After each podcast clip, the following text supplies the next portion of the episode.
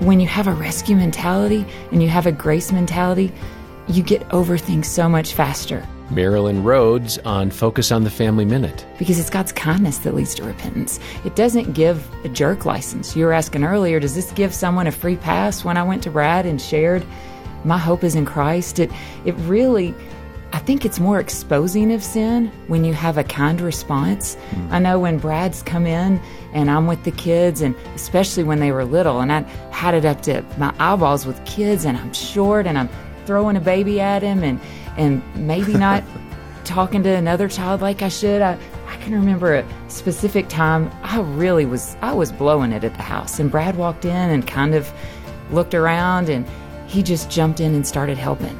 And he grabbed one of the kids that was on my every nerve and took him for a walk around the block. Hear more from Marilyn today at FamilyMinute.org.